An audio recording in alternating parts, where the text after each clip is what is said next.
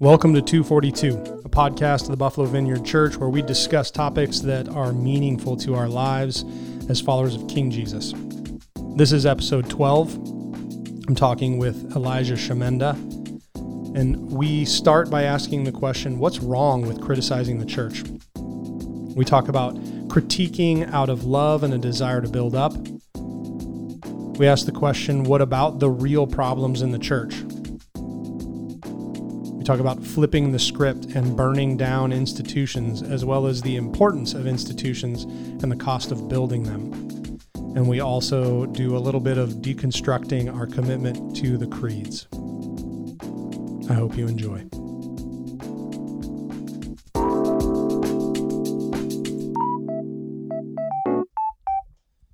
All right. So, Elijah, you um, have been listening more to this Mars Hill podcast and you really love it. Tell me, Yeah, tell me man. why you love it so much. Ah, yeah, I think. so that's funny, right? I, I think like I really liked it at first. Okay. Right, and I was I was really I I, I appreciated the what, what seemed to be the quality of it. It's different than most other podcasts because most co- podcasts, right, are conversations back and forth and uh, thinking of you know ideas being challenged and going back. Um, I think what I have now started feeling is that there's something wrong.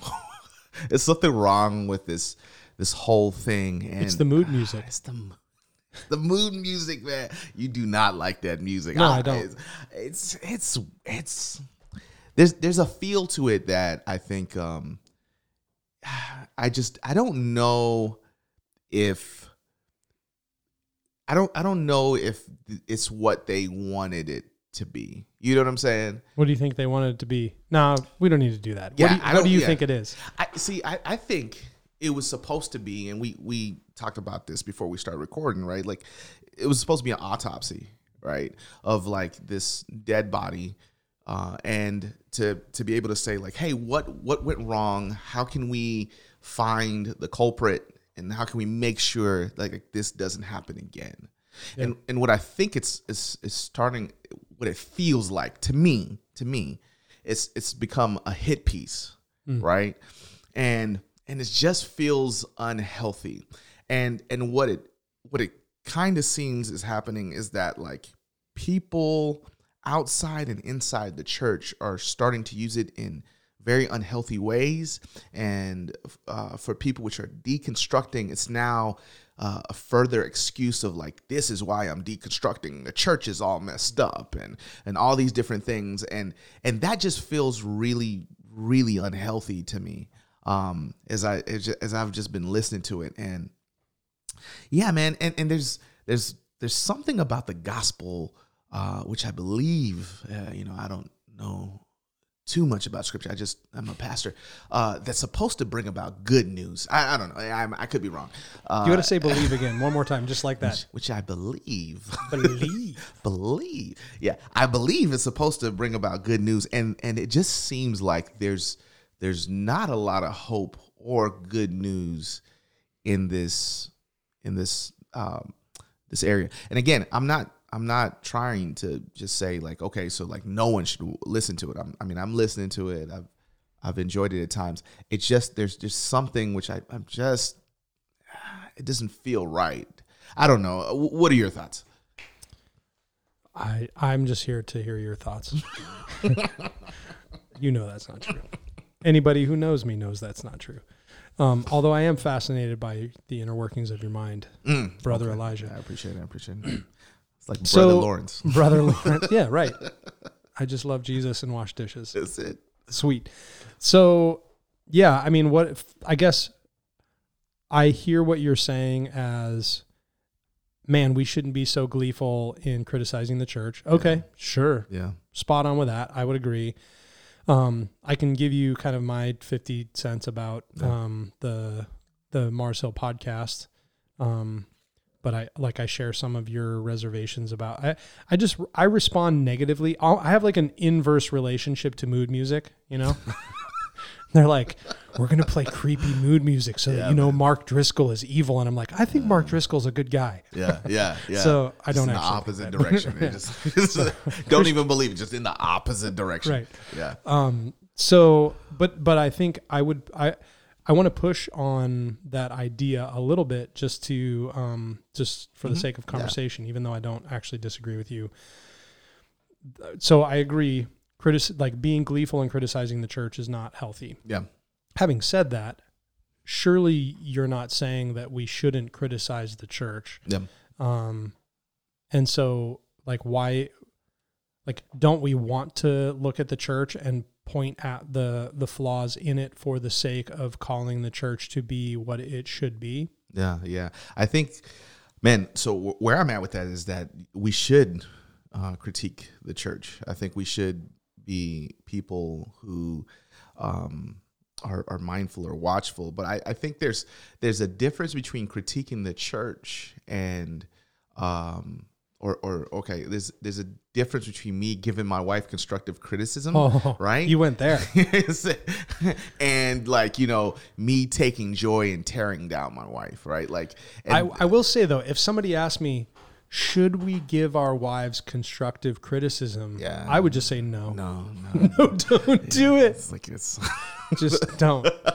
yeah but like you know listen and this is the the church In is fact, the bride I just want to clarify. If my wife asked me for constructive criticism, I would look over my shoulder trying to find the camera. yeah Would where, am I? Am I- tr- am I? i'm on punked where's where's ashton kutcher Honey, I'm just joking.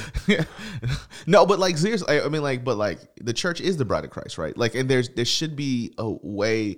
I've always felt weird, even when I when I'm I'm preaching and I'm talking about, um, you know, the church or I'm critiquing, you know, the culture in which we live in the West and and stuff like that, and the way that we think about the church. And I'm just like, man, dude, the church is so much bigger than like what I'm seeing or my frustrations in this like really present moment. Sure. And I feel like sometimes we're not giving hope, the Yeah. hope of like, actually, God is at work, right? Like, while I'm over here crying about, like, am I the only prophet in, you know, the the midst of this like chaos and you know debauchery and the world which is broken?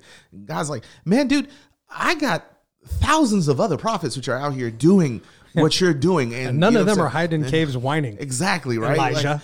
Like, so you know my namesake. So like I, I just feel like there's there's a little bit of that if we don't give a larger perspective to that like Aslan is on the move, right? Like God is actually at work. I think that we feed the fire to to to things that uh, in our in our like um circle of influence that are actually not helpful right?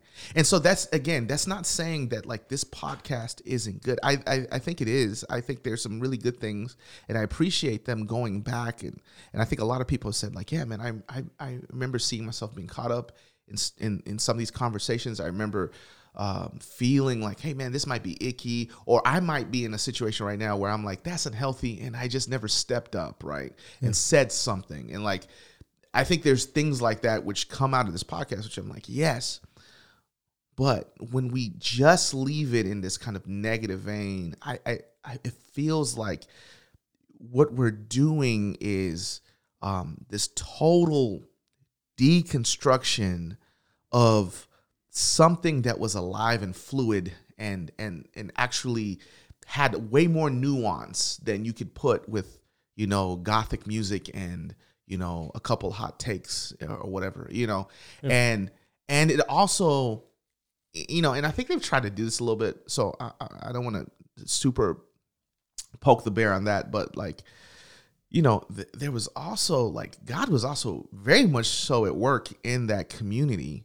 People came to know jesus that they're still believers and outside and in that community too people walked away from their faith. And so again like I, I just i just feel like we live in a day and time when if we don't give whole pictures Yeah. people take that and they run with it Yeah. right and and if what is our goal at the end of the day when we're having these conversations Yeah. um as that's that's that's the part which i think like i'm wrestling with as I i'm think listening that's I think that's really helpful. So, and maybe even just for the purposes of this conversation, if we punt the Mars Hill podcast Yeah. and talk more about just that that kind of like deconstructive ethic or that that Yeah. deconstructive impulse that is that is in Well, I think it's I, I don't think it's just in the church. I think Yeah. it's actually in our culture, Yeah. in our generation, um, but certainly in in certain Yeah. corners of the church too. Um, so then we don't have to decide exactly, you know, what Christianity today should or shouldn't have done, or any, of- you know what I mean? Because that, whatever.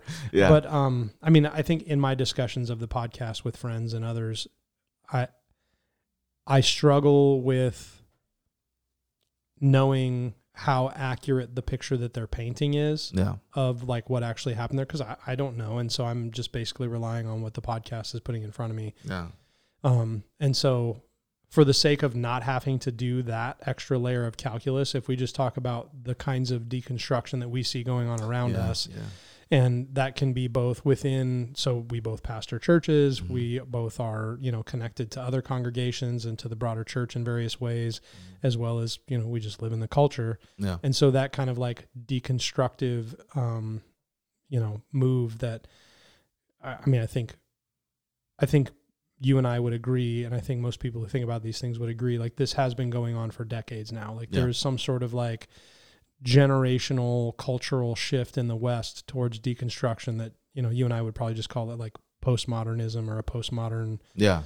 um, philosophical move. But yeah, so so we can talk about that. We we are Yeah. going to we're going to deconstruct. Deconstruction. Deconstruction. Yeah, there we go. And we didn't even plan it. You see that? It was unison right there.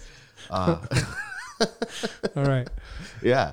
No, I, I think uh, just even just like can maybe just continuing this this this this this flow.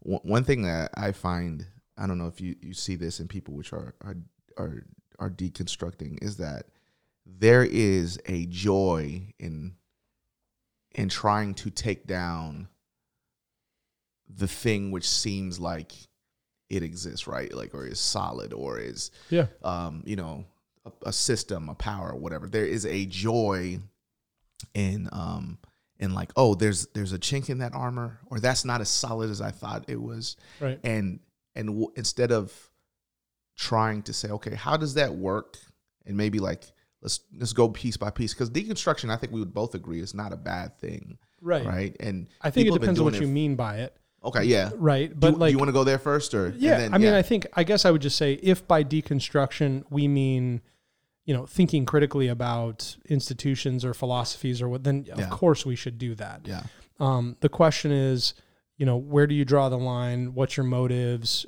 You know, like there, there's some of those kinds of questions. Like when you're talking about, so criticizing an institution like the church, criticizing the church, yeah, well, that's just like following in the footsteps of Jesus and all of the saints, yeah, right? Like, yeah, I mean, Jesus was criticizing the church of his day. Yeah. Um, if you're talking about burning down the institution, okay, that's a whole different ball game. Yeah. And you know, Jesus criticized the people of God in his day out, out of a des, out of love, out of a desire Yeah. to see the the church be what it could be yeah, and that is very different and back to your you know to your metaphor of criticizing your wife Yeah. which again i still would say you probably shouldn't do should not do But that. if I'm you're gonna gonna do that, it- Janie. yeah you boy you better do it out of love and Yeah. but i mean i think maybe even like a better metaphor would be like as a father yeah, that there are times and places where you say to your son or to your daughter i know you can do more i Yeah. know you're capable of better um, and i'm pointing at the things you're doing wrong because i believe in you exactly. and that that's very different. That's a very different mentality than, ha ha ha, son, you're horrible. horrible. Yeah, Like, that right. swing was And- not great. yeah, and I feel so much. Look, look at look at how much better of a baseball player I am than you, son, as you like mock your two year old, right? Well, and and I think like even I just the thought popped up. Is such a good good uh, analogy. There was what, what was Jesus doing, right? And I I would, I would say most scholars believe that Jesus was having conversations and debates that were ongoing at that time Right. right? Like he's like i think a lot of times again we we read back in the scripture from where we're at and we're just like he was just trashing you know the jews and all that. Like no jesus one was jewish and he was in that space and No, no, time. no, no, no, no. Jesus was American. oh okay. Yes right. Oh man. I'm sorry. He was star spangled banner. No this is like- but like you know what i mean? Like he is he is He spoke in a southern drawl. southern drawl How does your Jesus from talk? tennessee i'm from tennessee so Right. But like you know, he, Jesus is is in that day and time. There, these are debates on how to engage with the Torah, right? That were happening during that time. He's giving his take, right? right.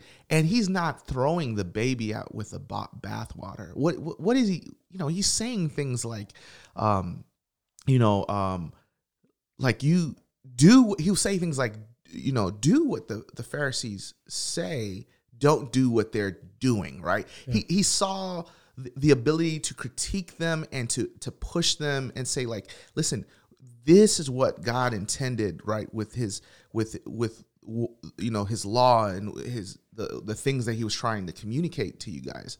But somewhere along the line, you're you're you're taking it too rigid. It's honestly the conversation of like you're becoming more fundamentalist than progressive. There is there's beauty there. He's critiquing, he's deconstructing, he's trying to give a, a, better, more full picture for them to engage with. And there were people, right? And a lot of times people forget this as reading the scripture. There's Pharisees and stuff which are like, oh man, like his interpretation makes sense. There's a reason why Zacchaeus snuck in in the middle of the night. He was like, man, dude, you're blowing my mind. I've never seen this like that. Like the way, the way that you're engaging with that. Zacchaeus, I mean, I'm sorry, not uh, Zacchaeus. You know I'm talking about. Um, um, oh, John three. Yeah, John three. Uh, what's yep. his name? Uh, this is so terrible. Pastor Elijah Shemenda. you don't know. You're not saying it. oh my gosh. Oh, I don't know. I was, I was blanking out. Do you remember his name? Nope. Oh my goodness. Uh, but yeah, anyways, the one who said like, uh, can a man go right. back, you know, and be born again? John three, yeah. Yeah, John three. So like and and see, we got that. We got the reference. we got the reference. I, don't know why I want to say Zachariah. Oh my goodness, it's some maybe something with this. I'm probably so wrong. Um, but like that guy doesn't say, "All right, I'm I'm done with Judaism." you know what I'm saying? Like he engaged them in a way that he was able to wrestle, and I think that's the thing. It's it's like we get this new information, and all of a sudden it's like, man, I'm throwing everything away and that's not deconstruct. Well, that's not healthy deconstruction. Right. Yeah. yeah. No, I think so. We're, we're saying the same thing. Yeah. But I think, and I think that so. I'm gonna look this up. Know, right? that's really funny. It's funny that we both couldn't remember it. so I think, um, like clarifying what the ends are and what the motives are is helpful. Yeah. So in and we maybe we could call them both deconstruction, but one is healthy and one is unhealthy. Um, Nicodemus. it's a Z turned on its side. You were close, man. Yeah. Oh my gosh. Uh, I'm sorry. Go ahead. You're good. good old Saint Nick. So, um, so let's see. Right. Motives and and desired ends. Um, yeah. I think both are helpful. Um, I'm sure there's probably other things we could talk about too, but I think that like that that idea of like what is motivating our criticism is really important. And uh, there's um, I, I don't know if he came up with it or not, but we're both fans of N.T. Wright, mm-hmm. and he talks about the idea of an epistemology of love. Mm-hmm. Uh, and so, an epistemology, if you're not familiar with the term, for anybody listening, is like a way of knowing what is true, right? And so uh, to say that an epist- so to say that there is an epistemology that comes out of love is to say uh, that so there are certain kinds of knowledge that come out of maybe like process or like like an objective pursuit of understanding.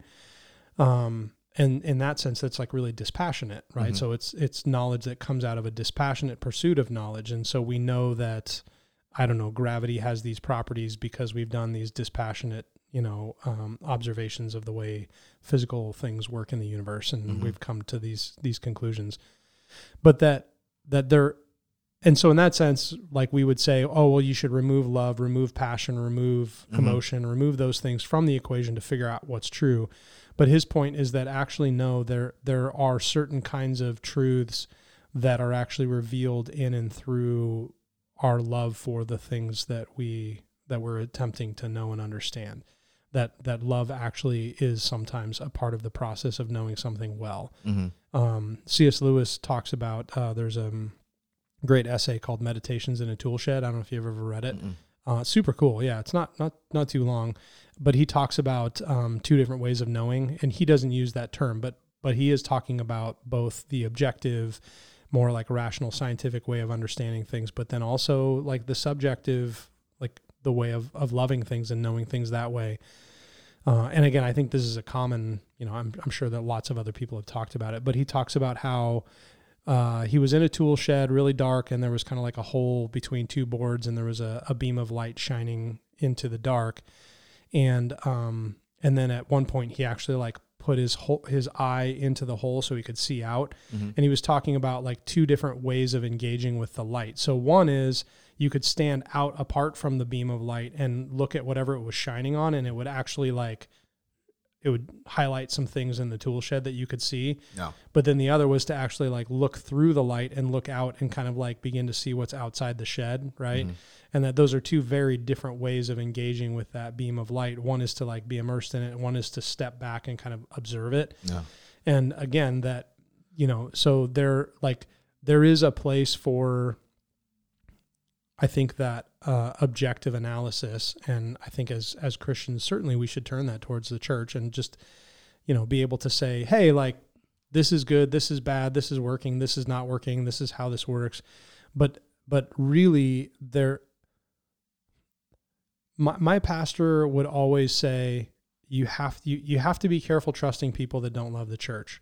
And he meant that specifically within the context of like Christian teachers, Yeah. you know. Yeah. So this isn't like, well, I don't trust Dr. Fauci because he doesn't love the church. It's Yeah. more like like people who are teaching me how to follow Jesus. If they don't love the church, there's something off. Yeah. Yeah. And um, that doesn't mean, you know, to our point, that doesn't mean they can't be critical of the church, Yeah. but they have to love it Yeah. and they have to be invested in its in its its health. yeah. And that when you find people like that, those are people. that- Well, they might have other things wrong with them, but but when people don't love the church, you have to be able to say, mm, "There's something off," and that's a diagnostic tool for ourselves too. So it's like, am I, you know, am I gleefully listening to you know a podcast deconstructing a church or the church, or am I Yeah. you know, happy at the good. Downfall good question. because you know because in my heart of hearts, I don't love the church Yeah. um, or am I somebody who is like, man, I, like I'm heartbroken that this happened, but you know, to your earlier metaphor, man, there's a dead body, and that's bad. I don't like that, and so I need to pay attention so that this doesn't happen again. Yeah.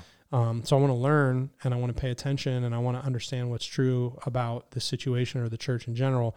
But boy, I really am invested in the health and vitality of my local church that I participate in, the local churches around me, the church as a whole. Like I really care about it because it's God's it's God's people, it's God's vehicle.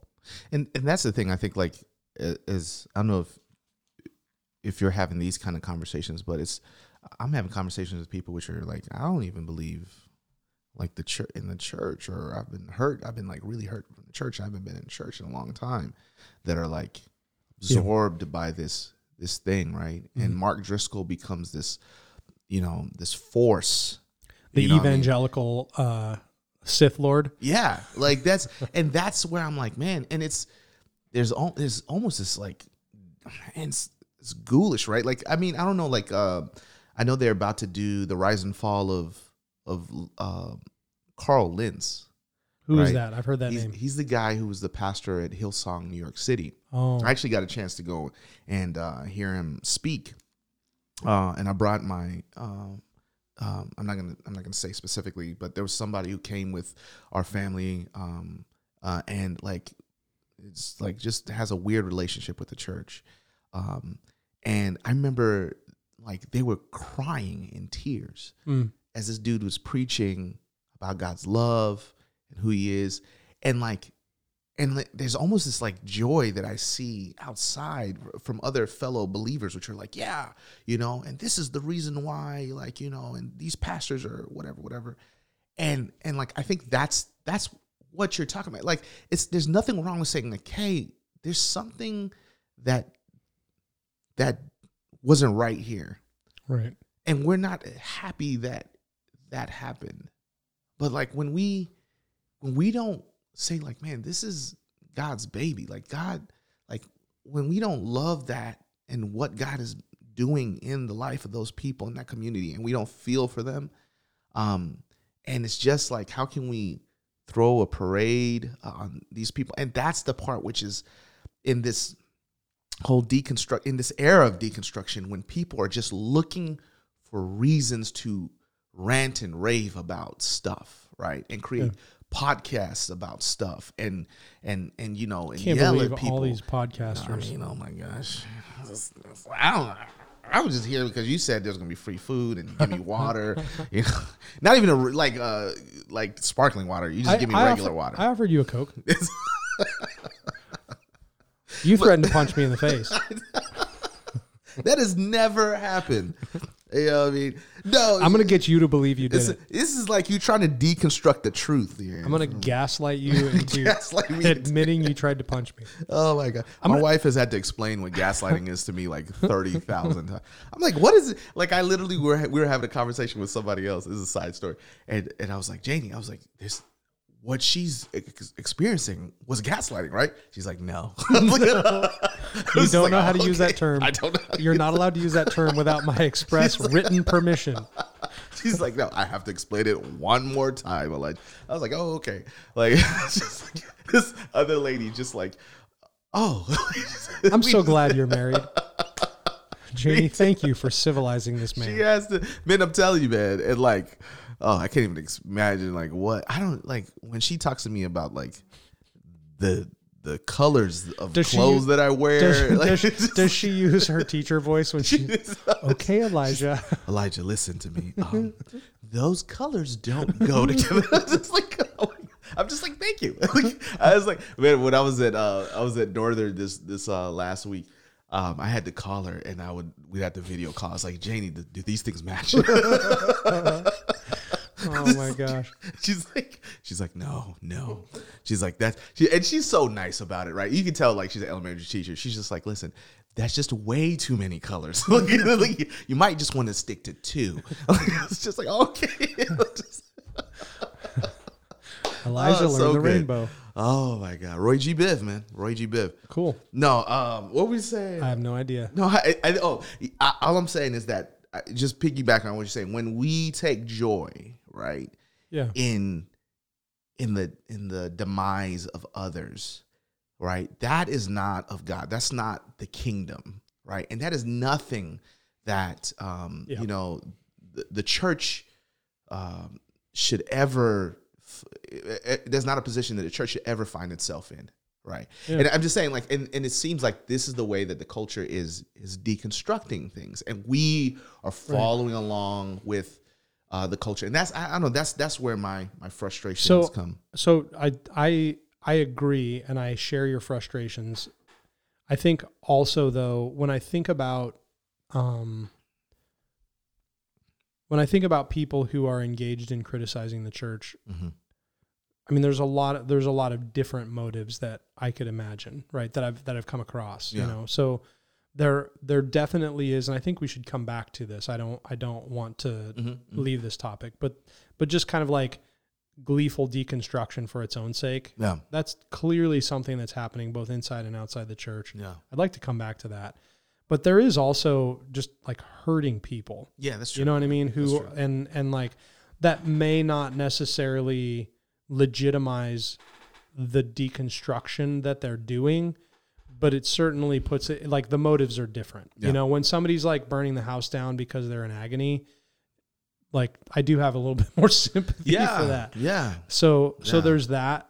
And then there's also I think and this probably comes more from outside the church, but there are people who are rightly seeing real problems in the church and then are I, I would say that they're throwing the baby out with the bathwater, but it's because they can't see the baby. Yeah. And so you Yeah. kind of have to like as a Christian, I guess just almost tolerate that. You know what I mean? Yeah. Where it's like, hey, this is somebody who like they're not a Christian. They don't sh- they don't love the mm. church, yeah, and I don't really like. I shouldn't. It's not fair for me to expect them to love the church, yeah, and so for them to see like pick your scandal yeah. and then use And that on that. right, and it's kind of like, well, I don't know, like, but I think I think, and you can comment on what I just said, but I think coming back to specifically that the the the folks who are engaged in that deconstruction just out of a place of and I, I think there is a lot of cultural influence here, but that that that desire to the the joy that unique joy that comes from tearing something apart. Yeah. Uh, as a matter of fact, in my head, I'm I'm I'm picturing. oh, Did you ever read Calvin and Hobbes? Oh yeah, yeah. right. yeah, so all yeah. of the like Calvin and Hobbes scenes where like he's imagining himself to be a Tyrannosaurus Rex, Yeah. like smashing through towns and eating people. Right. Like th- I mean, there is joy in doing that. Yeah. Right. yeah. Um, uniquely masculine joy to harken back to our podcast, but I've seen women do it too. Yeah. So there is like there is unique there's there is a unique joy in like tearing things down, right? And we we can all experience that, and there might even be a godly place for that, but but it's it's not it's not always godly, and I think that like that's the but but I do want to differentiate it from Yeah. people who maybe are just like kind of responding out of their pain or who they're just n- not they're not believers they don't buy into the institution in the first place and Yeah. that really i think what we're talking about should be reserved for that category of people that um yeah. i don't know respond to that No, I think I agree with that. I think um, I, there's I, I so there's a couple of things that run through my mind, right? Like, I if if somebody from the outside is saying, "Hey, man," like the for example, one of the really hot topics right now is the church just has a a, a huge problem with the way that it um, handles covering up sexual, uh, Sure. um, you know, s- situations, right um, and you know that's a that's a hot topic everywhere including locally Uh, uh, yeah, exactly, right. And so like there is a re- like that is there's evidence to back that up. You know, there's there's there's people which are you know trying to help engage in that conversation. That's that's for our good. I think we can we can take Yeah. that. That's that's that criticism is okay. But if I'm in the church and I love Jesus, right, and I see that to be true, I don't now get to go and wield that information like like with like you know I'm holding a machete and start cutting through everything, right? give me an example of what you're talking about. So i agree metaphorically yes you shouldn't you shouldn't take a machete to the church. What do you mean by that I just though, think that I just think like you know we have you know pastors um, which will get up on stage and start talking about um, you know other churches and Mm. just kind of calling people out or or or saying uh, things um, and yeah that's bad. that's that's that's that not only is that bad, but what, what you're you're doing two things in, in my opinion. I think you're giving people which are already trying to figure all of this stuff out, which are in your congregation, right? Ammunition to think that is the picture of um that's God's picture of the church, Mm. right? That's God's intent. Like this is somehow just at the ethos of who the church is. And not saying that like, man, like the church is filled with broken people trying to figure it out together. Yeah. And so when you have a bunch of broken people together, guess what you're going to have? More broken pieces. Like that's essentially what is happening. We're we're in community trying to get better, right? Together along this journey. And what seems to happen is that we're and I'm and, and I'll be the first to say like I've done that yeah right? I've I've done I've stood on the pulpit and I've, I've pointed fingers and just I was going to ask you why you talk about me like that. people gonna start thinking that I listened to your sermons and I heard what you said about me. people gonna start thinking like, man, this this dude Elijah, man, like why is he even podcast with this guy? Like, I promise we're friends. Like, it was, like Steve likes to tell stories about. I do, yeah. sometimes, sometimes fiction is better than truth. You heard it here. folks. This is- this is somebody Let me said- tell you the true fictional story of Elijah Shemenda. somebody said what was that uh he says uh like uh no one wants to believe the truth when the lie sounds so much better Right. I was like, I was like okay right.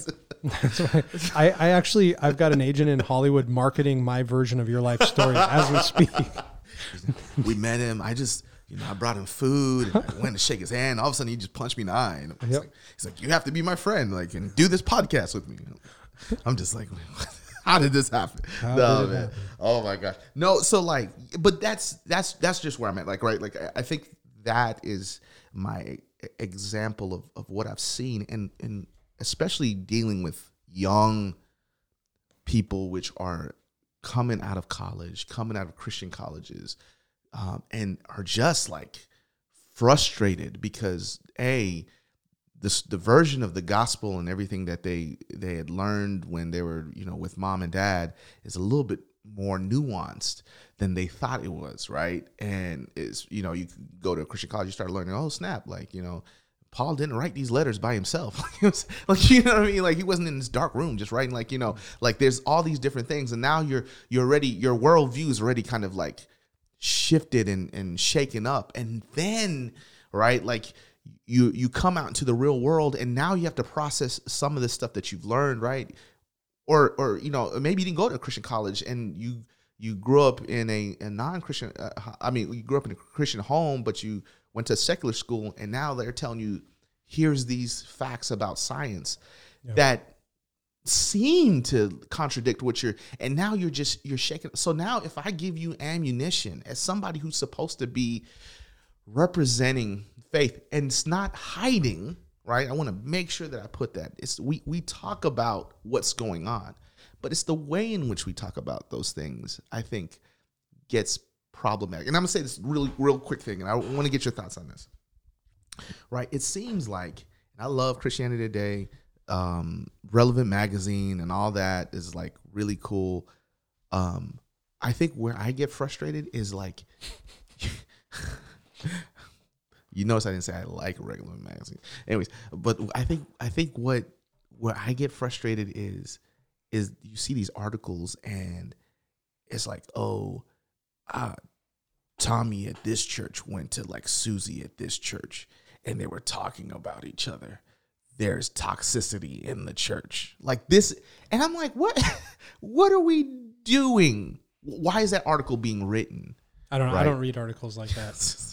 it's just but that's what's happening. I'm, I'm I kid you not, that's what's happening and then you see like the I'd have to like read that article. It. No, don't ever read the oh comments. Oh my gosh. Well, so so so you you talked about a couple of things there, yeah. and one I want to distinguish between. So there's a, there's like an intellectual deconstruction, an intellectual deconstruction of faith and church that is different, I think, than um, what we have been talking about, which is more kind of like that. Um, well, so so I think. Uh, have you seen the movie? Um, oh shoot, now I'm gonna blank on it. The so there's uh Sleeping Beauty. Mm-hmm. What's the main villain? Uh, Maleficent. Mal- Maleficent. Maleficent. Right. Maleficent, so have you yeah. seen that movie? Yes, I saw right. the first one. Yeah. Right. Yeah. Same thing. Um, great movie. Like I really actually liked it. I enjoyed it. Um, but that that is, I think, the quintessential telling. Like that's the mythology of today, which is it's it's a deconstructive mythology, right? Yeah. So it's it's basically saying oh, this is the mythology you grew up with. We're going to tell you the real hidden story that actually flips yeah. all of that on its head, yeah, yeah, right? Which I like that. It's a ton. Like I feel the like I'm a I'm a product of our cultural environment. So like I'm a postmodern in a postmodern world. Yeah. And so I love deconstructing things. Like it's fun. You know what I mean? And so like that story is a fun story to me. I like it. Um, and so so I understand that. And that, but that I think is different than wait tell me about the history of canon mm-hmm. formation mm-hmm. tell me you know what what do what should christians think about the relationship between faith and science or you know are there things that we learn from the the scientific process that challenge our understanding of scripture like that i would put those in two different camps yeah, right yeah, and like definitely. one the, the latter which i think i heard you affirm you know, as Christians, we need to engage in robust intellectual discourse. Maybe yeah. not all Christians are going to do that, but as the church as a whole, we have to do that. Yeah, and yeah. most Christians need to be engaged in that kind of that kind of a project. Um, but there's a there's this other thing, this kind of like desire to flip the narrative on its head. Yeah. Um, that really, I think, again, that's not always bad because there's like I would argue that that the history of the church has done some of made the, some of those kinds of moves and even Jesus himself has made some of those kinds of moves both in specific teachings yeah. or engagement but also even just over the course of his life and ministry and what he came to do in many ways was I mean, like an upside down kingdom, a flipping of the narratives, and yeah. you know, so so I don't think that it's always bad to just say, you know, you thought Prince Charming was there to rescue Sleeping Beauty, but really what was really going Yeah. on is they were the villains and Maleficent was the hero and Yeah. you know like I think that there is something there's a gospelish kind of thing going on in that but also it's it, it sometimes can become just this really unhealthy um it, it becomes a gun that gets pointed at all institutions and all things of beauty or power or value in the world Yeah. where it's like oh you you value that thing? Let me tell you why it's tell you evil. why it's evil, yeah. oh you you think that that thing's beautiful? Let me help you see why it's ugly. Oh you think that that's important? Let me help you understand why that's actually oppressive or or evil or what right? And so that's the thing that and again like if we see truly like if the true story of maleficent is maleficent and not sleeping beauty then boy we better have the eyes to see it Yeah. but if the true story is actually Sleeping Beauty, and we just like the story of Maleficent better, even though it's the prettier lie and it's not the truth, Yeah. now we're in trouble. Yeah. Yeah. And I would say that in our culture, we lack the ability to discern Yeah. between those two things. We're just defaulting toward the Maleficent story Mm-hmm. and against the Sleeping Beauty story because of our cultural presets yeah. and and and that's that's a problem. Yeah. And and so when Christians are doing that and pointing that towards the church because that just feels good because it does, Yeah. yeah, it's not good. Yeah, I mean, man, this this becomes this becomes really, really problematic. I think is because now we start redefining, right? And this this is what you're talking about. We start really redefining things and things which were which were um, boundary sets of this is what it meant to be this, right?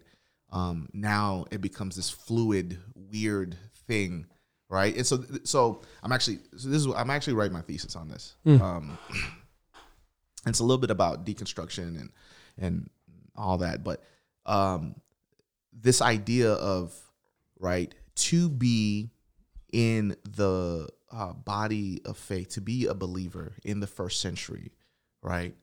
There was just one thing that you had to do: um, get baptized.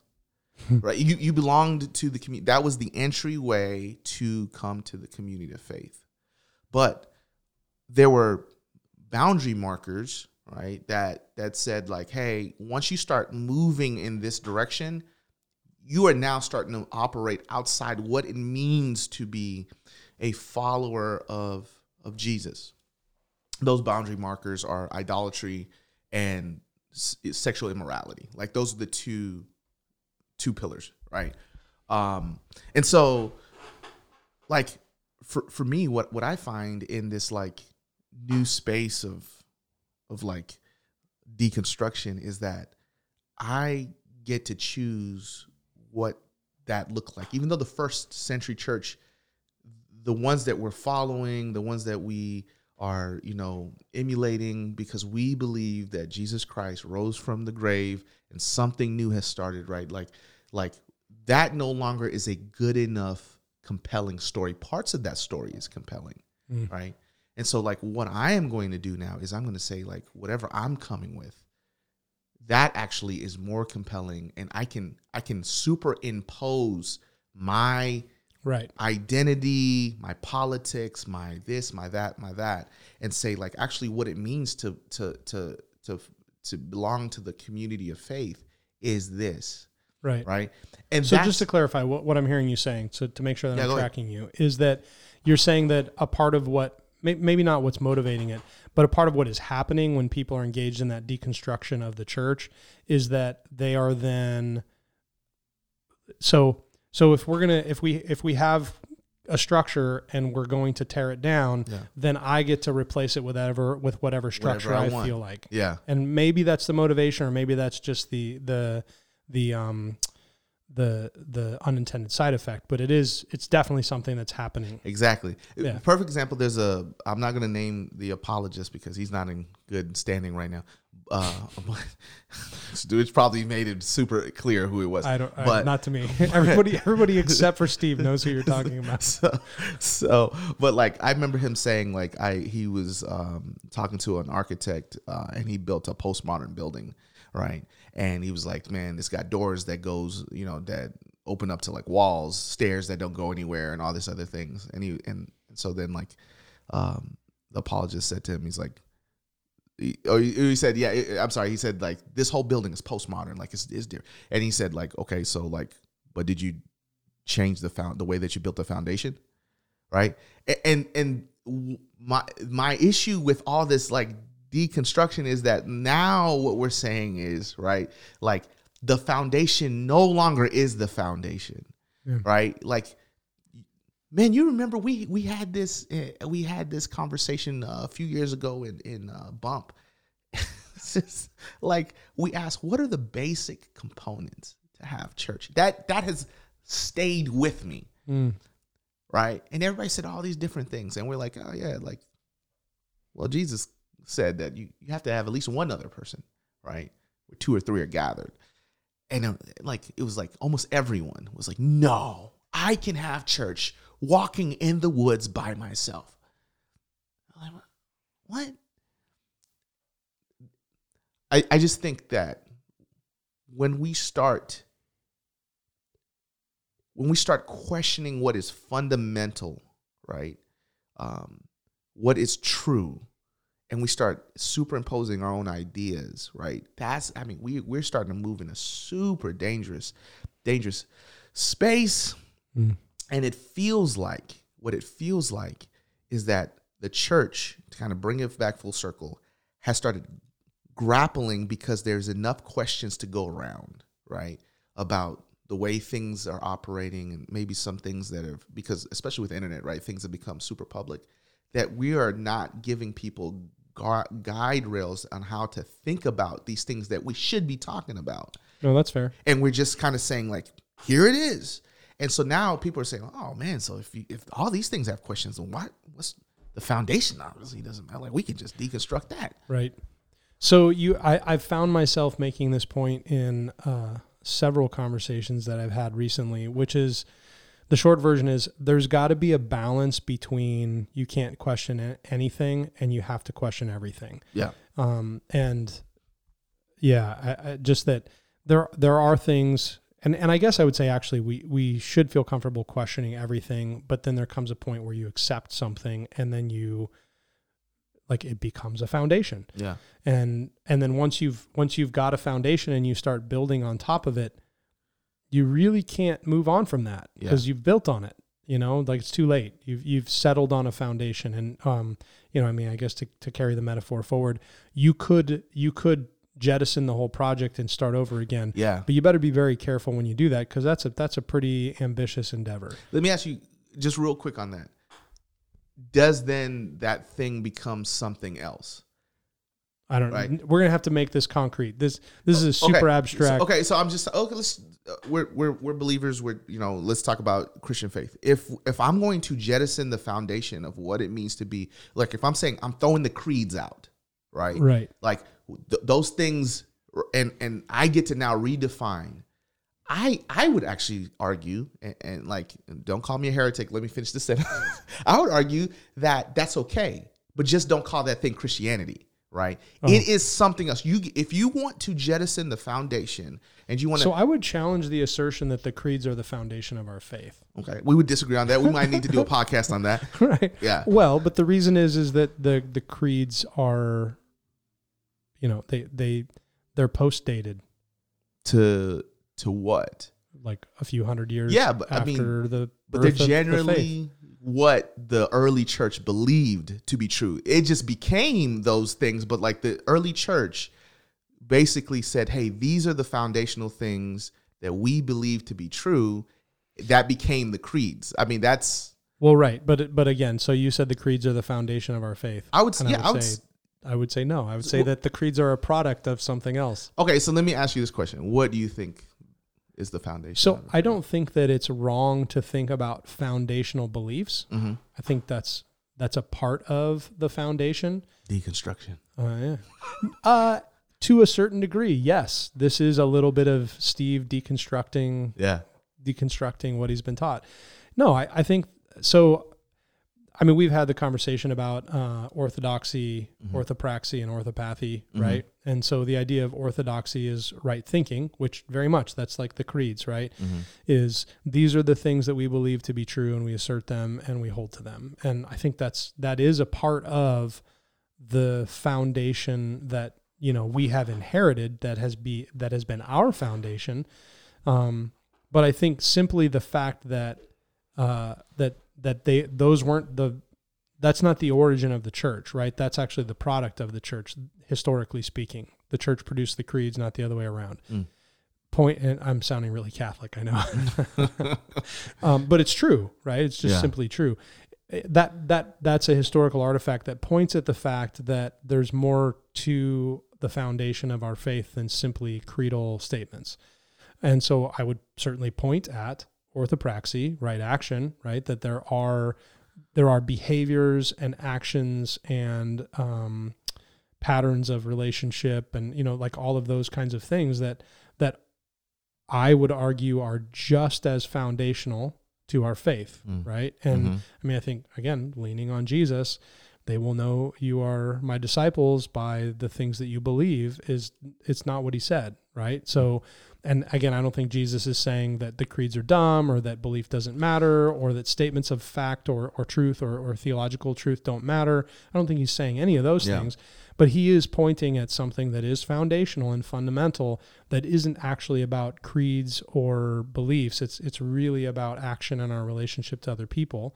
And then I think even more so that idea of orthopathy, like right desire, um, that like that that invitation into uh, a relationship with God, a relationship with others uh, that is shaping who we are, right? That call to discipleship, that call to transformation, like the like all of that, I would point at and say that really is more like what we're talking about when we want to talk about the foundation of our faith. And if I had to pick one of those three, Yeah. I wouldn't pick orthodoxy or uh, orthopraxy. I would pick orthopathy. I would pick the the call to a relationship with God that is transforming what we love and who we are.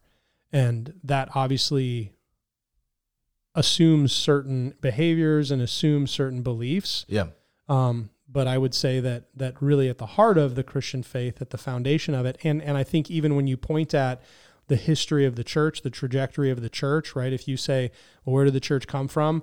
Well, it came from Jesus calling some people into that kind of discipleship relationship with himself, even though their their praxy was not orthopraxy and their their doctrine was not orthodox, right? So they had wrong theology and wrong lifestyle Yeah. Yeah. yeah. but they had entered into a discipleship relationship with Jesus where he was shaping and forming all of that. And that is the birth of the church that then gives rise Some yeah. generations later to the creeds. And so again, I'm not against the creeds. I'm just saying I, I, I balk at the idea of saying, you know, doctrinal statements are the cornerstone no, of our I- faith. and that's not what I'm saying. I'm that's not what I'm saying. But I think what I am saying is that I I think you'd be hard pressed to to to think, and you know, th- this is the beauty about this podcast, right? We're having these conversations where we can push back at each other. I think you'd be hard pressed to to to to say that there weren't good people who believed or followed other, you know, like whatever their god was, right? And and um, that did produce good things that that lived, you know, um, you know, decent lives. I think what makes it different is that Jesus Christ rose from the grave, right? And that changed everything. Yeah. And so I am not saying that like the you have to have this creedal statement as I'm not saying as a foundation. What I'm saying is what is true of the creeds is foundationary to what we believe, right? So when I say the creeds, I'm not necessarily meaning like we had to say these statements, but the truth of the creeds is the foundation of who we are as believers, Yeah. right? If somebody says, "What does it mean to believe?" I would say, "Look, it's the it's the creeds, like it's here, right?" But that also goes with, you know, what I'm saying the, you know, what I'm saying the um, ortho orthopraxy, right? Like the praxis aspect of it, like that is very much ingrained in us because it can't just be good action, right? Right. Like there's something that is foundational that we believe changed the game, Yeah. right? And so like this new community now is forged believing on the truth of that game-changing moment. Yeah, and no, so like so I- that- I'm that- with you. So that's where that's that's what I mean when I say the creeds as a foundation to a faith, right? Not necessarily like the statement, but saying like that belief, that held belief is where But again, I think I just would point at the at the simple reality that believing that something is true yeah. is it's a, it's a peculiarity of the English language that we use the same word for I believe that this is true. You know, I believe that your name is Elijah Yeah. And I believe in you. Yeah. We use the same word for both of those things. They don't mean the same thing at all. Yeah. Yeah. Right? One is a statement of fact about you that I believe to be true. Another is a statement of confidence that I'm placing in you as an actor that I am willing to trust myself to. Yeah. Right. And I would say that it's, I would want to say that it's the second that is foundational to what it means to be a Christian, not the first. Yeah. And so, to the degree that what we mean by the creeds is these are facts that I believe are true about the universe, or facts that I believe are true about God, or facts that I believe are true about history, even though that is incredibly important. I think that if I and and I and I would want to say that the foundation is all of it, Yeah. But if I had to put my finger Oh on man, something, we should have had this conversation. Oh, I like I had this. to put my finger Yeah. on something. but but I see, would say that really the foundation is that I am actually stepping into yeah. that kind of a relationship that God is God has initiated that kind of relationship with me and I have said yes. But see, that's I, I would I would go and say we're we're literally splitting hairs right now. Well, what I would say No, is no, that no, wait a minute, wait a minute. Before you answer that question, how many angels can dance that's, on the that's head of a literally what I, that's honestly in my mind. I was thinking of that. I was like, we're that's that's where we're going. All right, no, make your point and then we'll go back to deconstructing deconstruction I I would instead of deconstructing deconstructing Elijah's creedal. Oh my goodness! See, I was always come back to me. So, like, all I was gonna say Just don't that punch me, okay? This is this is how this is how he gets me, man. You know, he just throws. Well, you were looking angry.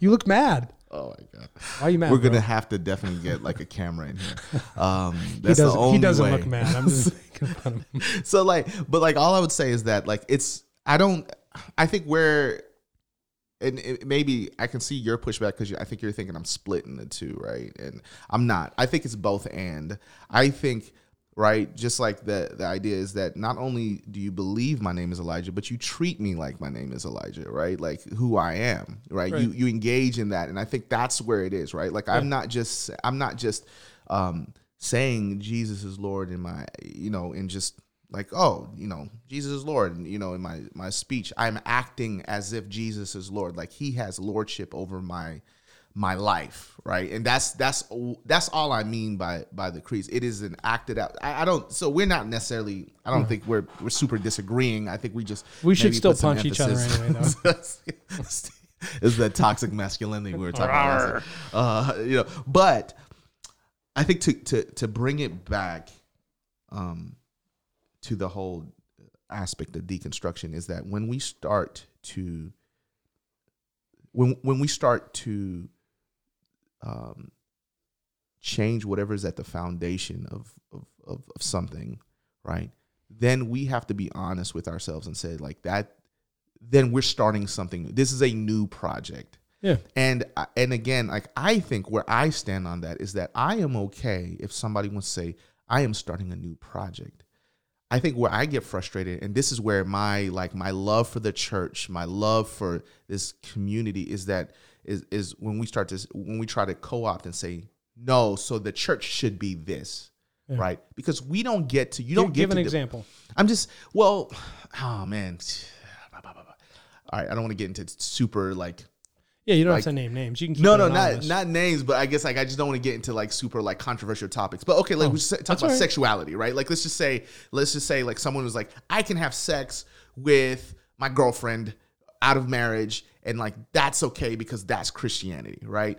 And w- what I would say is, no, that's not Christianity, right? Like that's not that's not what Christianity is, and uh, and say like I don't have to be accountable. I don't have to be with a body of believers. I don't have to be with people. If you don't want to be in a church building, that's fine. I don't care. But like when I start saying those things which are true of what it means, you are redefining something, right? Yeah. And to now act as if it's okay to redefine it or like time and culture and whatever now gives us the right to redefine it.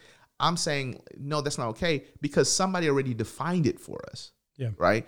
And so when and and so like that's the person which I follow, right? Because he rose from the dead. When you rise from the dead, and you tell me like, hey, I'm gonna die. You you get to rise from the dead. Then you can then you can say some things to me, and I'll listen to you. Mm-hmm. But until that happens, like. I'm not gonna listen to you, and right, like, I'm not. I'm not gonna listen. To you. And I just, I just have this picture of you with your fingers in your ears, just la, like la, la, I, I la, listen. And like you say, like, but like if you want to say, it's a like, high standard, Elijah. It's a very high standard. Look, it's, I accept nothing, but like rising from the dead. Resurrection. I told my my uh, math teacher this in like kindergarten. I, am not gonna listen to one plus one cannot be until you rise from the dead. And, but and then and then you, you got sent home with like a note from the principal, and your pastor father was like, "That's yes, my son. That's my son. That's my son. Good son. Good yes. boy."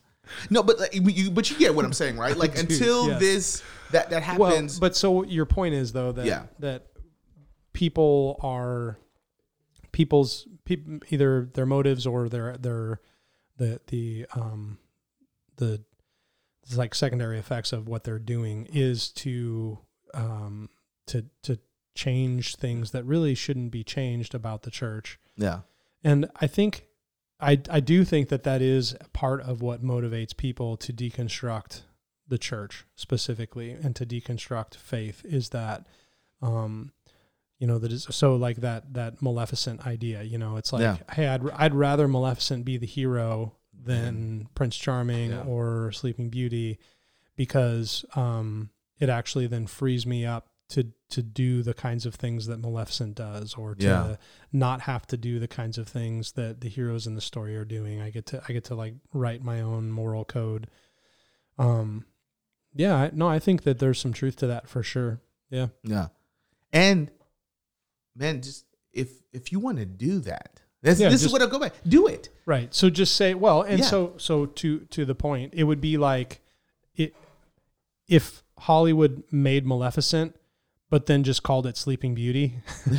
Exactly. like, no, no, that's not Sleeping it's Beauty. Not Sleeping Beauty. So yeah, so like, exactly. but so but so they they I again they did the movie. They changed the title. It's it's a different story. Yeah. It's clearly like a variation of an older story, and like it's yeah. poking at it in some interesting ways but it also is I mean, we're taking the metaphor a little far here, but it's acknowledging that it's not actually the original thing. exactly. And yeah, no, I think that's fair. Yeah, and I think, and just, uh, just again, just to bring it back full circle because we're we're running out of time. Is is this is that I think in the church, it is important for us to understand first and foremost what is the church, mm. right?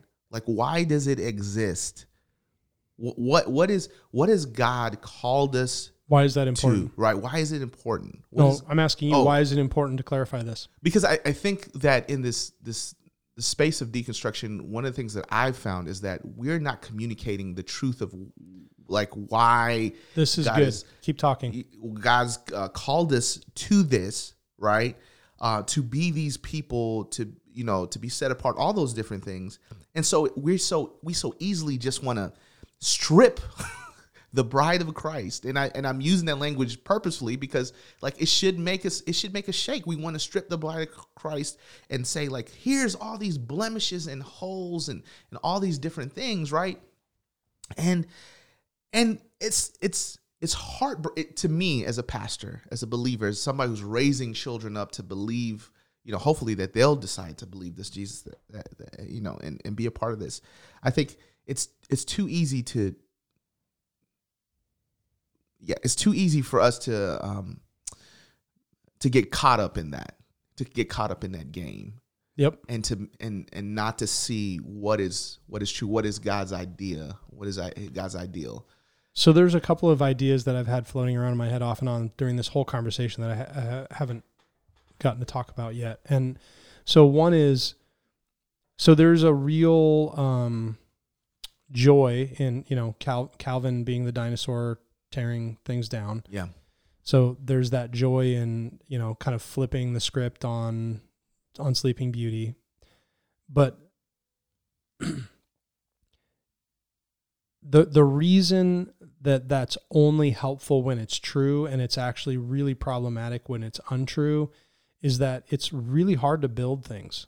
Yeah. It's it's significantly easier to destroy things than it is to build things. Yeah. And so to build an institution takes, you know, generations of Mm-hmm. people to build.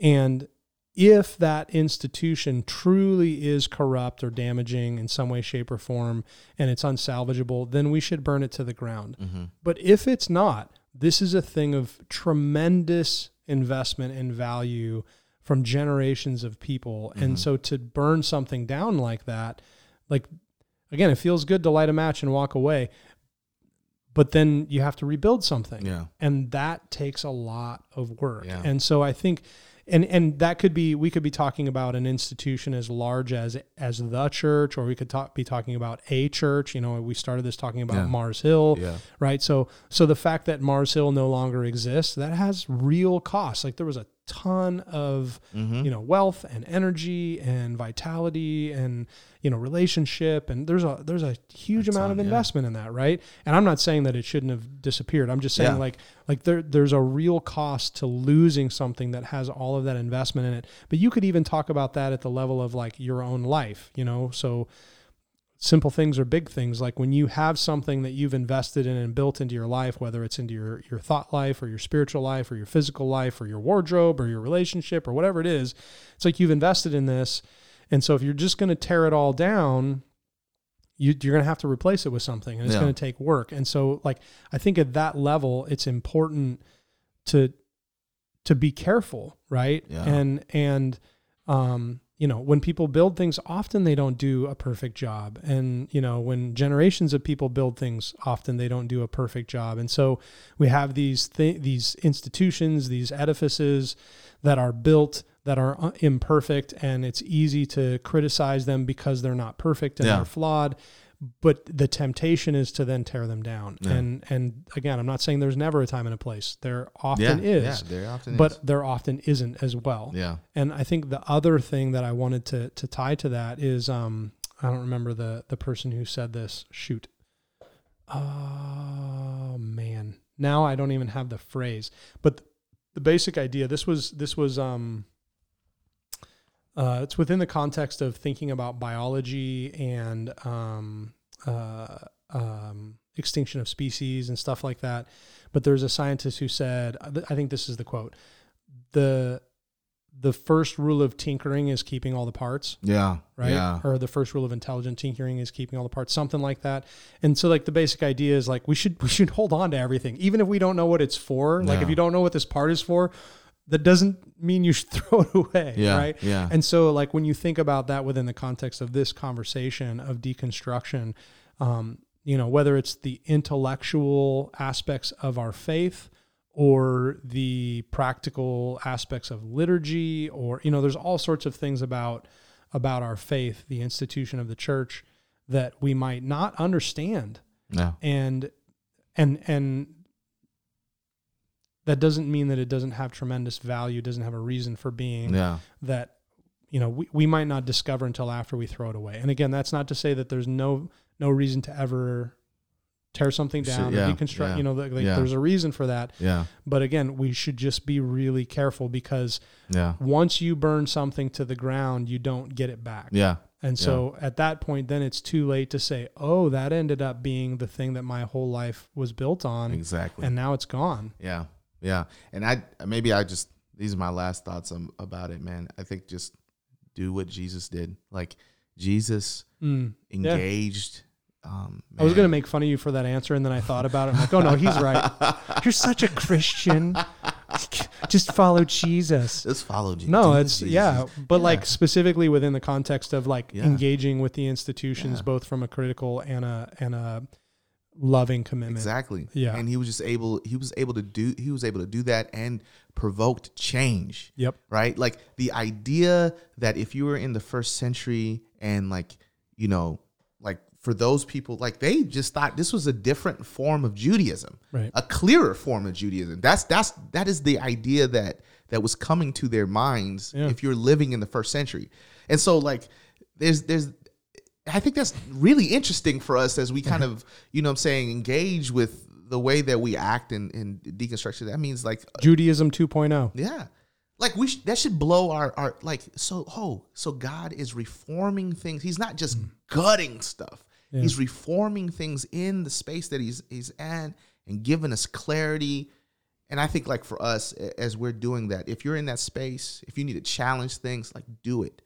But there's a way to do it and you can do it well and that's glorifying to God. That also exposes what needs to be exposed for the betterment of the community. Yeah.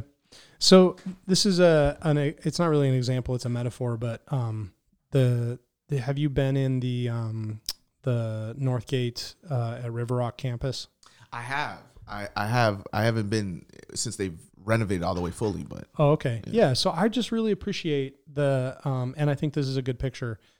Um, so it's a beautiful old building. It was it was in rough shape, but Mhm. but a ton of its both interior and exterior beauty was present when they got a hold of the building, and um, they have renovated it on the inside, the sanctuary space in particular, but other aspects of the space, and modernized it both with tech and seating and some different things.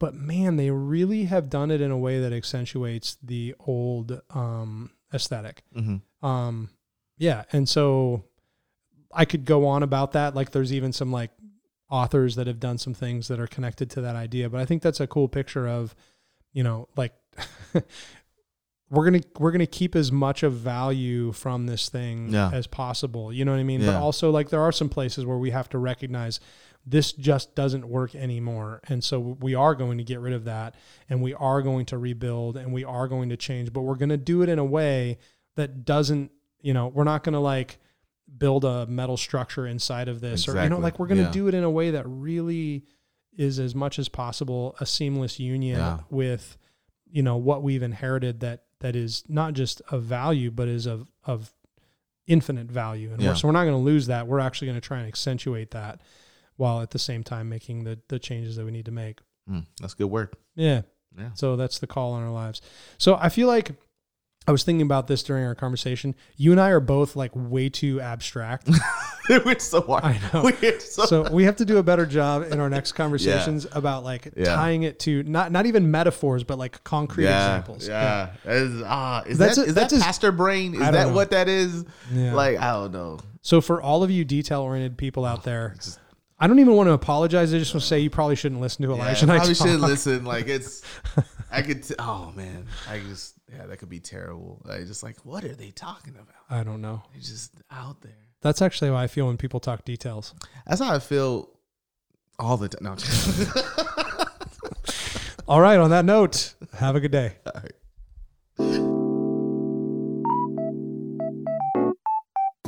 242 is a podcast of Buffalo Vineyard Church in Buffalo, New York. Learn more about who we are and get in touch with us at buffalovineyard.org. We'd love it if you'd subscribe to this podcast on Apple Podcasts or Spotify and leave us a rating. Thank you for listening.